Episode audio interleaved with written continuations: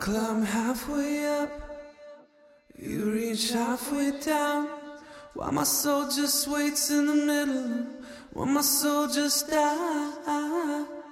You reach halfway down, I'll climb halfway up. While my heart just splits in the middle, while my heart just dies.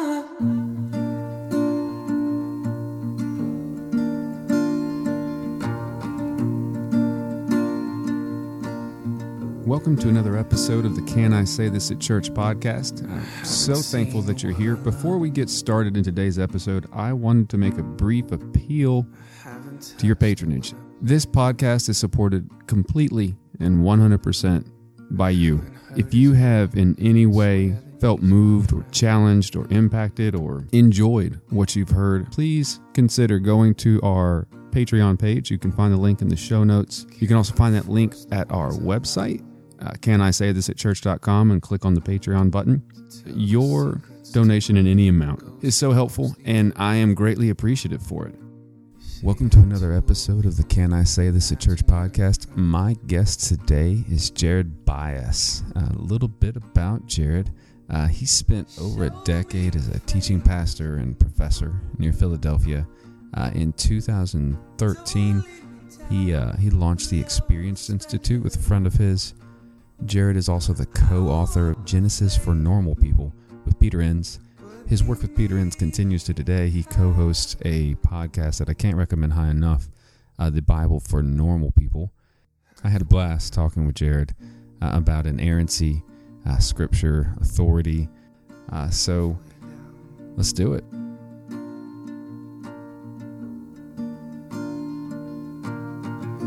You see, the time will heal our time why every scar receives a name. Absence sets the break, and then it breaks again. So, Jared, thank you so much for for taking the time this evening to be here. Um, Haven't seen uh, Happy taking to ti- join. Yeah. So I thought it would be pertinent to give those that are unfamiliar with with you just a bit of your background, a little bit of your story, uh, with ending with what it is that you do now. Uh, yeah, so I'll try to keep it really short. But uh, I grew up in Texas in a Southern Baptist uh, home, and actually it was charismatic and Southern Baptist. So my dad, um, very Southern Baptist, and my mom, very charismatic. So my grandmother was a kind of itinerant uh, charismatic preacher, and um, yeah, and then uh, actually in high school started going to a Presbyterian church on my own, and then went to Liberty University Mhm. as one does, I guess, whenever you grow up in Texas, Southern Baptist. And so uh, yeah, went to Liberty, but was a I was a philosophy major, and then uh, all through this time had wanted to go to Westminster Seminary for most of my when when I was a teenager. I wanted to go get a PhD in presuppositional apologetics. I wanted to get a PhD in being able to argue really well that Christianity was right and everyone else was wrong. I was pretty pumped about that. And then I got to seminary and realized I really hated that whole idea. And at the same time, fell in love with the biblical text and realized that the biblical text is a lot more nuanced than being able to package it really neatly and then defend it and argue for it in some systematic way. And um, but that felt more rich to me and more creative, and I really it changed how I live my life and kind of changed how I perceived things. Um, became a pastor uh, during that time as well. as a pastor for about ten years, and then uh, went to be a professor. I taught philosophy primarily, some biblical studies at a university out west where my wife was from. And uh, yeah, and so through that, one of my professors was Peter Enns, Mhm. and so uh, at Westminster, and he and I got to be good friends. We were kind of going through a crisis of faith, and and more practically, a crisis of losing your jobs over some things you believe in some sense together. We were going through that at the same time, and so uh, we were able to really connect and and ended up writing a book together, Genesis for Normal People. And then a few years later, that sparked the idea to start a podcast, uh, The Bible for Normal People. So Yeah, and that's I, what I do now. I will say I, I greatly enjoy that podcast. I, I listen to one. I'm I'm well behind. but there was one the other day that I listened to, and I think it's like episode four, and I think y'all are in the 30s um, on monolatry and just and something I never heard. Um, I also went to Liberty, and that was definitely not in the coursework. So, or at least not the no coursework monolatry. I was in. uh, yeah, I, I listened to it twice, and I was like, "What is this? I've, this has got to be made up." And then I started researching a little more. I was like, "How have I never? Why have I never been told this?" So, yeah, yeah. Um, when did you go to Liberty? I graduated in 2005.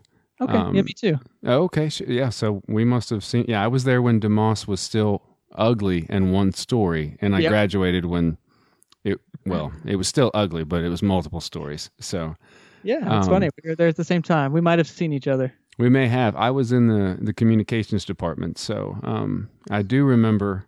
Is it Professor Beck? And that's probably not right. There was a, a bald Yep. little old Da- stout man. David Beck would have been, uh, yeah, in the religion department. Yeah, I remember f- being horrible at that class. I did not apply myself in philosophy, but that was just that that freshman sophomore level philosophy. So, Yep. um, so the topic at hand, and uh, I, wanted to discuss biblical inerrancy or a literal interpretation of the Bible. Um, growing up, uh, I'm also from Texas. Grew up in Midland, Texas. Um, went to a independent Baptist church. I was I was raised that no, the Bible is what it is, and it is hundred percent true, and everything that it is, and if it's not in the Bible, it's sorry, it's just not true. Um, which didn't sit well then, but I didn't know how to voice it, and and so I was hoping maybe if you could give a difference of, or is there a difference between biblical inerrancy and biblical lit, literalism? Uh, yeah, I think technically those would be different in the sense that biblical inerrancy is the belief that the Bible is uh, true in all that it affirms. So uh, that that usually is the way that it's described now. They've added that kind of ending there, true th- in all that it affirms. So we need to know what is the Bible actually affirming, and then Mhm. we would say it's true in that way. And uh, so that's inerrancy.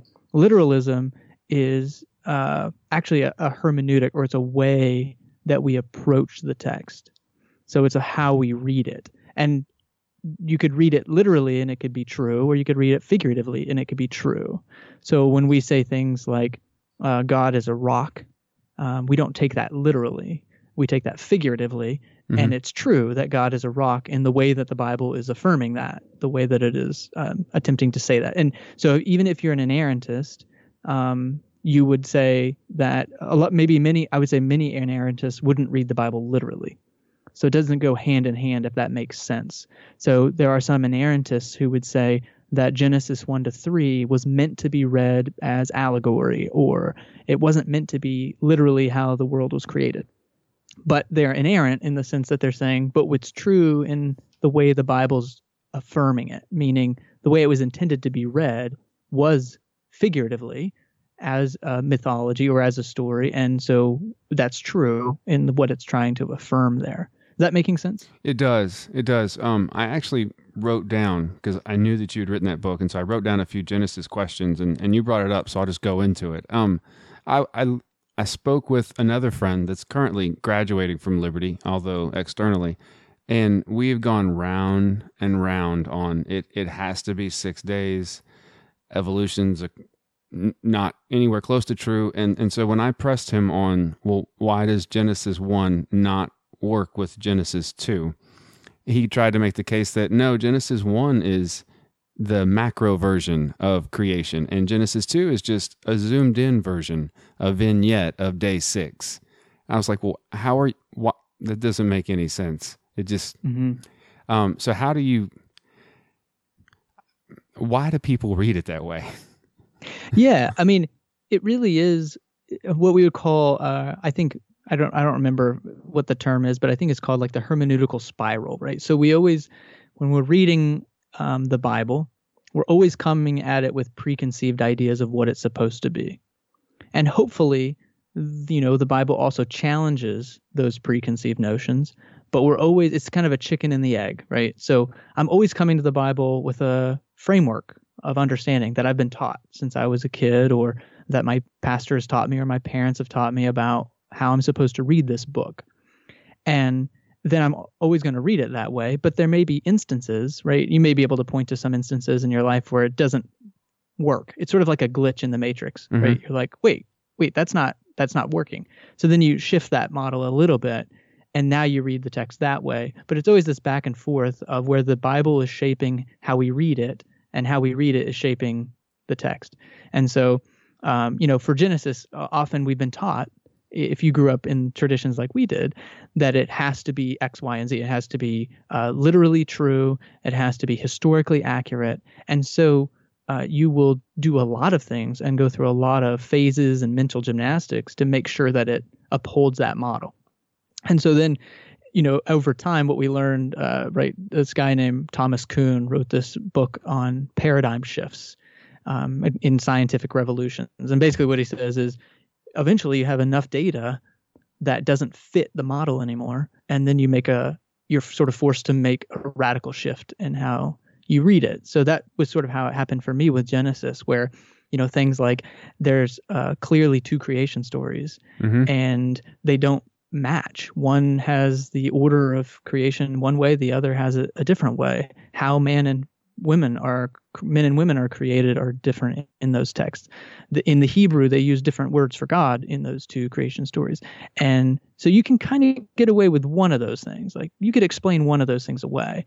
Um, and for, for a lot of people, they could explain all of it away, like your friend, right? So there's, it's compelling. That's a good explanation for him or her. And, you know, that, that makes sense of us. It requires a paradigm shift. Like the data is just not making sense anymore. I need a new model to make sense of everything that's going on. Yeah. Yeah. So, yeah. That's fair. So, is that what it was for you then? Was was Genesis or was it something else that made you I guess the things add up to where you had to to shift away from from where you were? Yeah, I think Genesis, Jonah, um, Genesis and Jonah probably would be the two texts that, yeah, created a paradigm shift shift for me. In in uh, in in seminary, we went through Genesis one to three, verse by verse, translating the Hebrew, and so every day we were just slogging through that thing, one word at a time, and yeah, through that there was just a lot of my eyes were open to a lot of things that were going on in the text. Yeah. Yeah. Um, yeah, I, I read a quote from, and it's probably a bad quote, but, or paraphrased quote, uh, from Walter Brueggemann. And, and you talked about it a minute ago where he said that um, something along the lines that any passionate interpretation of scripture, and, and I would hope that that's how everyone reads it, uh, is going to be shot through with my own self vested interest. And, um, and so how, if I'm, if I'm reading it that way and I'm allowed to read it that way, how do I make sure that what I am thinking I'm reading is anywhere close to correct? Mhm. Yeah, I mean, I think there's a lot of things. One, I think that's the really importance of what I would call theological humility and openness to understanding we could always be wrong Mm-hmm. and reading the text in community. So, you know, I'm reading right now Wil Gafney's Introduction to Womanist Biblical Interpretation, and she's has a different take on some of these texts. I'm learning from her. I'm learning from my Sunday school class every Sunday. I'm learning from my faith community and my pastor. I'm learning from uh, conversations that we have on the Bible for normal people. So being in community is really important because if it's just me and Jesus and me and my Bible, and I can make it mean whatever I want, Right. then that becomes a dangerous way of reading the text. But if I'm open to that accountability from my religious community, um, where I say, hey, tell me if I'm really off base here. And another way of accountability is church tradition. So there's a huge library of how biblical scholars, church fathers, monks, um, the patristics read these texts.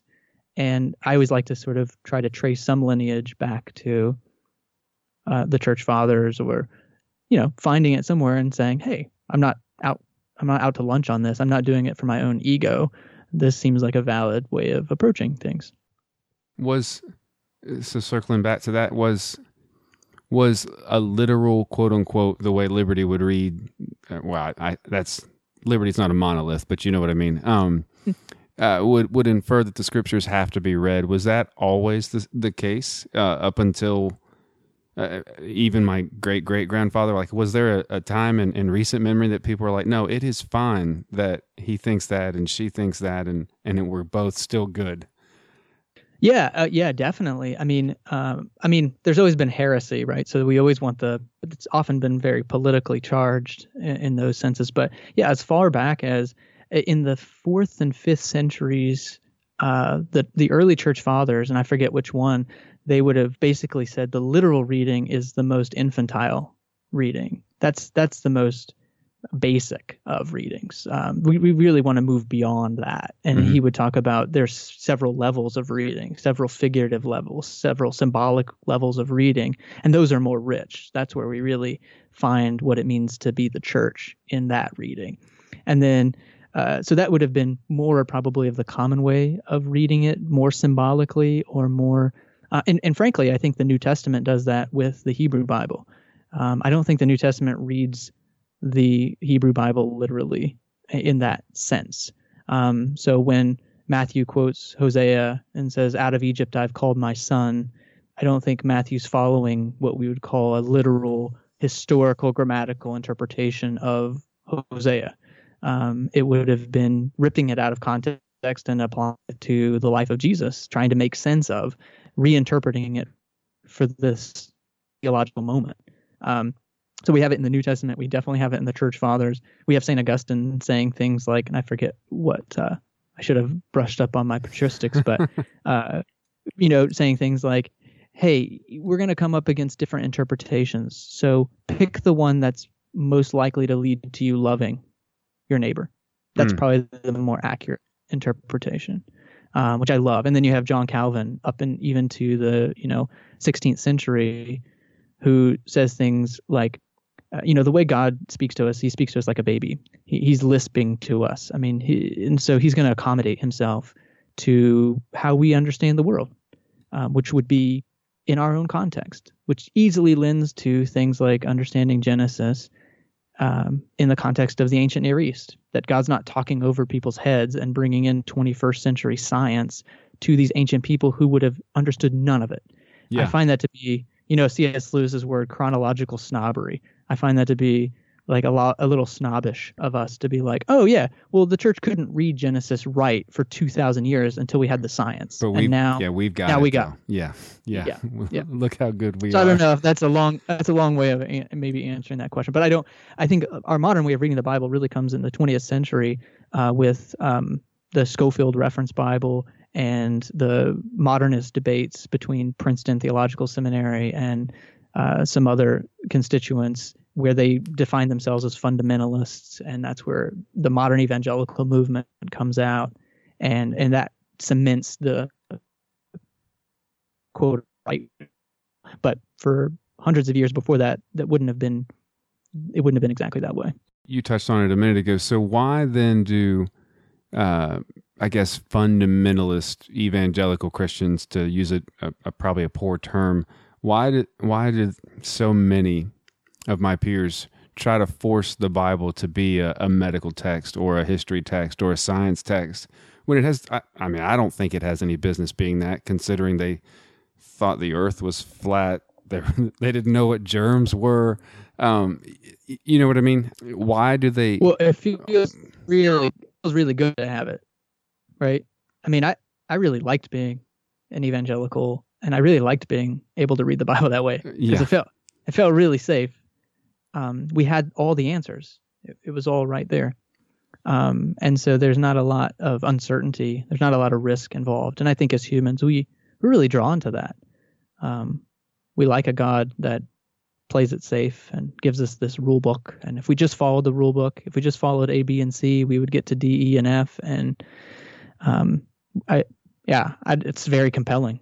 Yeah, yeah. No, it is easier. I will say, the last 10 years, basically since I left Liberty um, and, and became a dad, I started reading things differently. Um, I think it's odd how, well, at least in my case, having kids makes me view uh, divinity differently, um, especially when you think of God as a you know patriarchal kind of billing. Um, so What would you say to people that say, well, if if you take away the historical accuracy of Genesis or you take away the historical accuracy of Jonah, which I also to me that's always been a metaphor and and you talked about infantile it, it makes sense to explain it you know he was in the fish's belly to a six year old but you and i both know it's just not that's it's just not going to work um i think it's i think it's a good metaphor is not a right it, it's more of a parable i think but i'm probably Mhm. wrong um i don't No, know you should. I, I did. The, I'll just plug the. I did an episode on Jonah on the Bible for Normal People, and it's a fascinating book. I, I love the book. I think it's so rich and illustrative, and I think it's a. I think it takes away from that when you try to read it literally. So Oh, really? Um, Talk a little bit yeah. about that. Well, not a whole podcast vers- version, but um, yeah, I haven't. That's probably after the monolatry episode, and that's again as far as I've been. Yeah, so I, I did a solo podcast on that just because I do I love um, the book and, and I follow the themes of the book about uh, Jonah's descent and how poetic. You know, chapter one we have this. Uh, it's it's just a great illustration of how uh, literary these biblical books can be. So chapter one is the deconversion of Jonah and the conversion of the pagans. So we begin with Jonah being told to stand up and go, arise and go hmm and instead he arises and flees. And then the word yarad, which means to go down in Hebrew, is repeated again and again and again because when Jonah disobeys God, he goes down.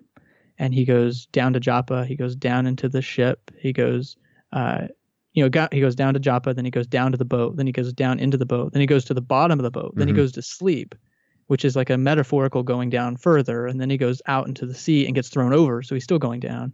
And then he goes down into the belly of the fish and then he goes down to the bottom of creation and we start getting really poetic in chapter 2 to the point that that I would argue he gets shut out of creation so it's reminiscent of Psalm 139 which says you know where can I flee from your presence hmm and in Psalm 30, 139 it's this really uh, comforting psalm of where can I go from your presence everywhere you are there well that becomes a nightmare if you're trying to run away from Yeah. God Yeah, I don't want so you. Jonah becomes this like Alice in Wonderland nightmare of what happens if you want to flee God. Well, if God is everywhere, you have to die. You have to be shut out of creation. And so Gen- there's Genesis language there of of creation. And if you don't read Genesis, understanding how the ancient Near East thought of the world, then that poetic part of Jonah makes no sense. And you can see different translations trying to make sense of like seaweed wrapping around my head and how is Jonah seeing all these things from the belly of the fish and there's this ancient Mhm. I think Maimonides or one of these ancient rabbis Rambam maybe uh says that well the the he could see through the fish's eyes right? Because he they were trying to be literal about that. Mhm. but anyway uh, you know so there's this there's this going down and he gets shut out of creation. Chapter 2 is actually a pastiche. So the prayer of jonah is actually just a bunch of psalms knitted together. So you could actually there's about 15 psalms and he just takes parts of them and puts them in jonah's mouth. And the prayer is actually just these psalms that he's reciting and that's to tie israel's story into the story of jonah. Israel is jonah. That's really the point here.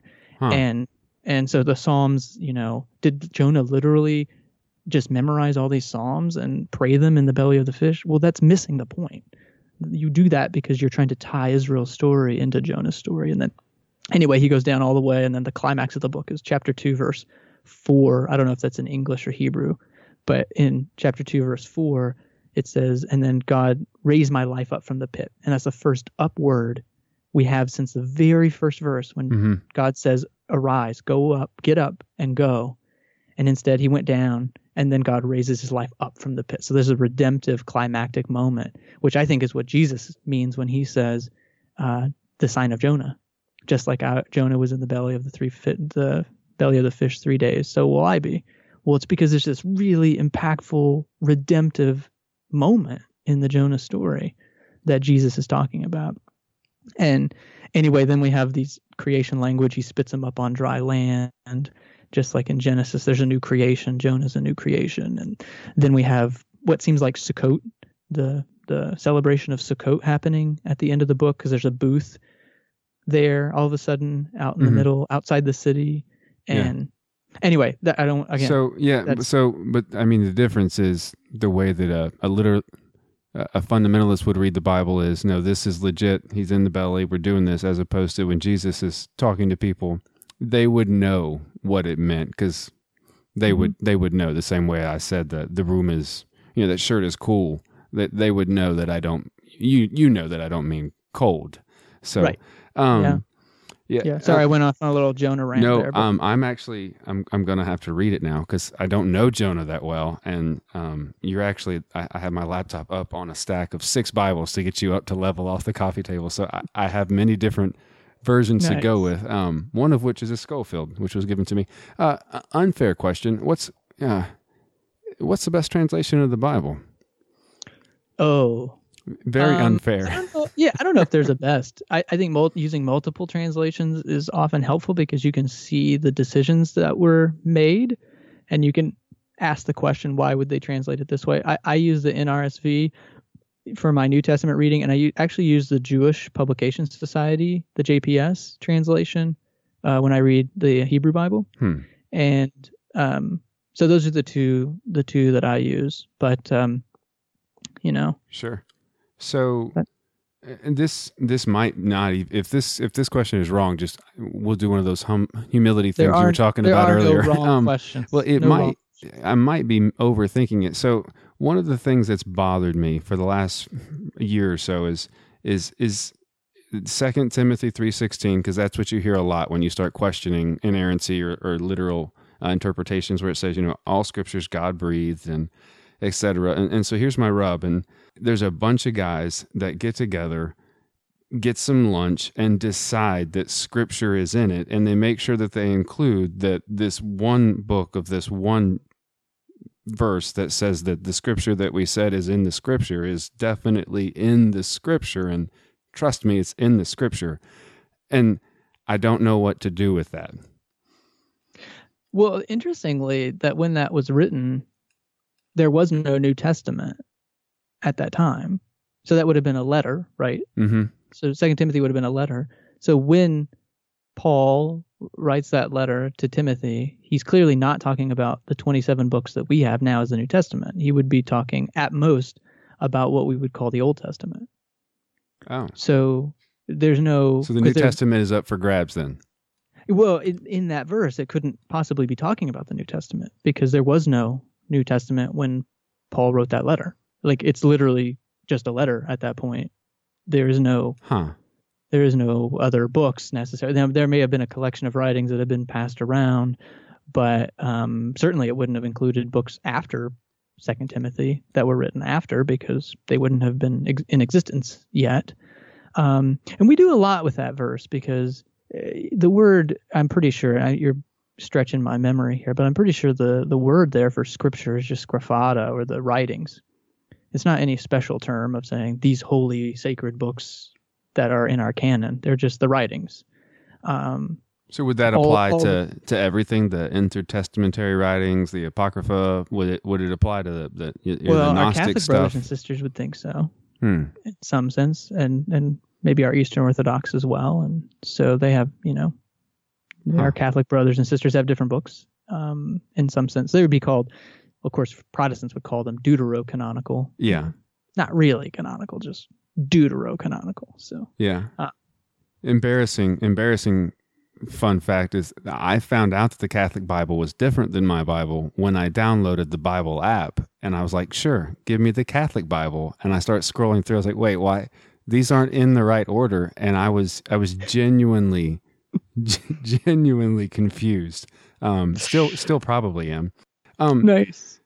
so we just went through the whole you saw it everywhere the 500th anniversary of, of luther and I- know luther had issues with specific books in the bible um, and and so from and this will show my lack of knowledge so from what i understand the whole protestant reformation was getting away from the the vatican or the pope being the only person that could tell me what scripture meant. And uh, the, the thing that I've come to I think realize is is I think and, and there's is there an argument that says that we have at least in Western Christianity replaced the Pope with the books of the Bible being what they are? And this is this is what it is so sit right with it. Yeah, I, I think and I wouldn't say it's even the Western Christianity or Protestants. I think it's evangelicals in particular because like the Wesleyan tradition would have what's called the Wesley quadrilateral. So they would say they their faith is built on these four anchors. Scripture is one, tradition, reason, and experience, and that that that's where um, their faith is built on those four. And I would say most Protestant traditions would have something similar to that. Um, I think Richard Rohr calls it a the tricycle. He would have three um, there: tradition, experience, and uh, scripture, and combining reason and experience there. But so what happened, I think, within evangelicalism is in a way to, uh, in a way to, we sort of cut our legs out from under us in some sense because we kept saying, well, we have to put all our eggs in this one basket. But the problem with that is now, if you find anything unsettling with that one basket, you're in trouble because Mhm. you just spent a hundred years talking about dismantling the other three anchors you could have been using as helpful ways to guide your faith. Yeah. So, um, so I, I think I would, yeah, I would question. I don't think it's in the Western Christian faith or Protestantism. I think it's um, evangelicalism specifically, where we sort of put all of our. It has to be just this one book because it's infallible, and our traditions are fallible, and our experiences can be fallible, and reason can be fallible. Whoops, we can only interpret the Bible through our own experience and our own reason and our own tradition. So, uh oh, like now we just spent a hundred years talking about how those were unreliable. Mhm. That's the only way we can approach the Bible. There is no God's eye view of the Bible. Um, there's no contextless way I can read the Bible. I can only read it as a, you know, white American male who grew up evangelical, Southern Baptist, charismatic, Presbyterian in Mhm. 2017. yeah. I, I can't read the God's eye version of Yeah. the Bible. Do um do other and you might not know do do other I guess countries or faith cultures struggle with reading the Bible this way? So say it's read in you know China or Japan or Australia. Do they struggle the same way that that our our membership and our church body seems to with this argument about about this or or are they it's just not even on the radar? I, I can't speak for all cultures, but I do know in the UK, uh, inerrancy would have not been. That's not real. Evangelicalism in the UK would look really different, just because they're not so caught up on iner- inerrancy as a as important thing. And again, most worldwide faith, although evangelicalism is really exploding in certain parts of the world, you you would normally find Catholics or uh, Episcopalian, you know, the Anglican Communion, and they wouldn't uh, put nearly the emphasis that we do on things like inerrancy or even the Bible. Again, they would have that three-legged or four-legged stool on which they would rest, um, which I think is is probably a lot healthier. Sure. Um, a couple, a couple just quick questions, and then I'll I'll give you back the rest of your evening. I I had promised to be as brief as possible. Um, so what? So I I pulled friends on Facebook, on the on the Twitters, on all the places, and and I asked for some of their questions, and I I promised I'd ask someone that knew more than me. It doesn't mean you'll know the answer, but that's that's okay. Um, and so someone basically said, well, you know, Seth, if you're questioning this it means that you don't have faith in the Bible, that you you need the Bible, and by the Bible, I think they meant Jesus and something else. Um, and so, how would you respond to someone saying, you know, you're you're needing something else to crutch up or prop up the Bible to have some form of a faith? Hmm. I mean, I usually what I do is I would ask a lot more questions to try to understand. But I, if I can make assumptions, I think I used to get that question a lot, and I think the assumption there is that there's the idea that we can read the Bible purely, that there's a pure way of reading the Bible, right? And it's just it's clear, it's plain, and so you know, I, I used to get the argument, oh, I don't interpret the Bible, I just read it. Well, what do you think reading is? I mean, yeah, you, you Um, can't not. Right. And so, you know, that's the idea of, um, yeah, you can't just have the Bible because unfortunately we're human beings and we're trapped by our language. And when you use language, you're interpreting. Um, if you read the Bible in English, you're not only interpreting, you're interpreting someone else's interpretation. because they had to translate it and they had to make choices because not every word is exactly transferable. If it was, if it was, it would just be the same language. So Yeah. Um, so I don't think you can escape. It would be nice if we could escape those problems, those challenges, but by just kind of putting your head in the sand and pretending they're not there, I wouldn't call that being more faithful. I would call that maybe being more blind to our own. Uh, I'd much rather put our put our presuppositions and put our biases and filters out there, and then have those be shaped over time to be more faithful, maybe to um, how we how we see Jesus interacting or living or things like that. Sure.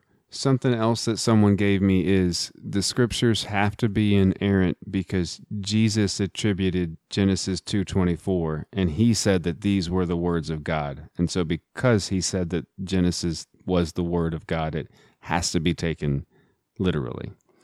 And I'm not even certain that that sentence makes sense, but that's a quote. Hmm. And I don't know Yeah. where he said it, he attributes it, but basically saying, you know, this creation story of of of here is is the word of God, and and and so, but Well, one I would I'm curious as to where Jesus quotes that and calls it the word of God. let me see if I can Um, find it. I, um, I don't. It's a it's a it's a it's a house of cards. I think I think too though, I think the real assumption is that if it's the word of God it has to be inerrant. Wh- Why do we make that assumption? Yeah, well, I yeah I don't think I do, but um that's just what they asked. So um No, no, Seth, you need to answer. I, Answer it now. No, mm-mm, mm-mm, can't do it. Um, uh, this is my last question. Uh, well, no, I have two. So something that bothers me is is in is in Kings and Chronicles, um, and someone else asked as well. In one of them, God takes a census of everyone, and in the next one, it's King David. So it doesn't make any sense. I mean, from what I understand of Kings and Chronicles, they're basically overviews of the same time period, correct? So that seems to be fairly. Somebody did not edit that well. Well, no, okay. So I, I that's where my you know my um my that's where my atheist friends would say they would say oh this you know when I was in seminary I would read these guys who um who would say things like oh these were just sloppy editors and that would have been more of an argument in the you know early 20th century or whatever these biblical scholars are who are so so much smarter than these biblical editors who were just sloppy i mean who puts one creation story right next to the other one when they don't even agree Right. right well first of all you're missing the glaring point which is we have four gospels that are stacked back to back to back to back and they don't agree either i Mhm. don't think that's sloppy editing um, i'm much more interested in why do these authors put these books back to back to back to back? Why do they put these two creation accounts back to back? I don't think it's sloppy editing. I think it's intentional. And i'm much more interested in the question of why. Why would they do this? Because i don't i you know that's what I, I think i think you fall into a trap of of calling it sloppy editing or whatever you would want to do. And and so for me the, the more interesting question is what's going on in the community or in the author that leads them to rewrite these stories or to change these details? And for kings and chronicles it's it's very interesting that a lot of modern biblical biblical scholarship at this point would say well they're written for two different communities at two different times for two very different purposes. And so like have you ever read two histories of the uh, of American history, or if you go back, like the histories of the Peloponnesian War, or whatever these are, you're never going to get two accounts that are identical. Right. One, because you just can't, but two, that's not even in the ancient world. Why would you want to do that? That's boring. You would want to shape it according to some agenda. What What's the point? Why, why does this matter? And so, Kings is written to answer the question in the exile why are we in exile? Help me ex- explain how the chosen people of God, who are supposed to have a Davidic king on the throne forever, are in exile. Explain that to me.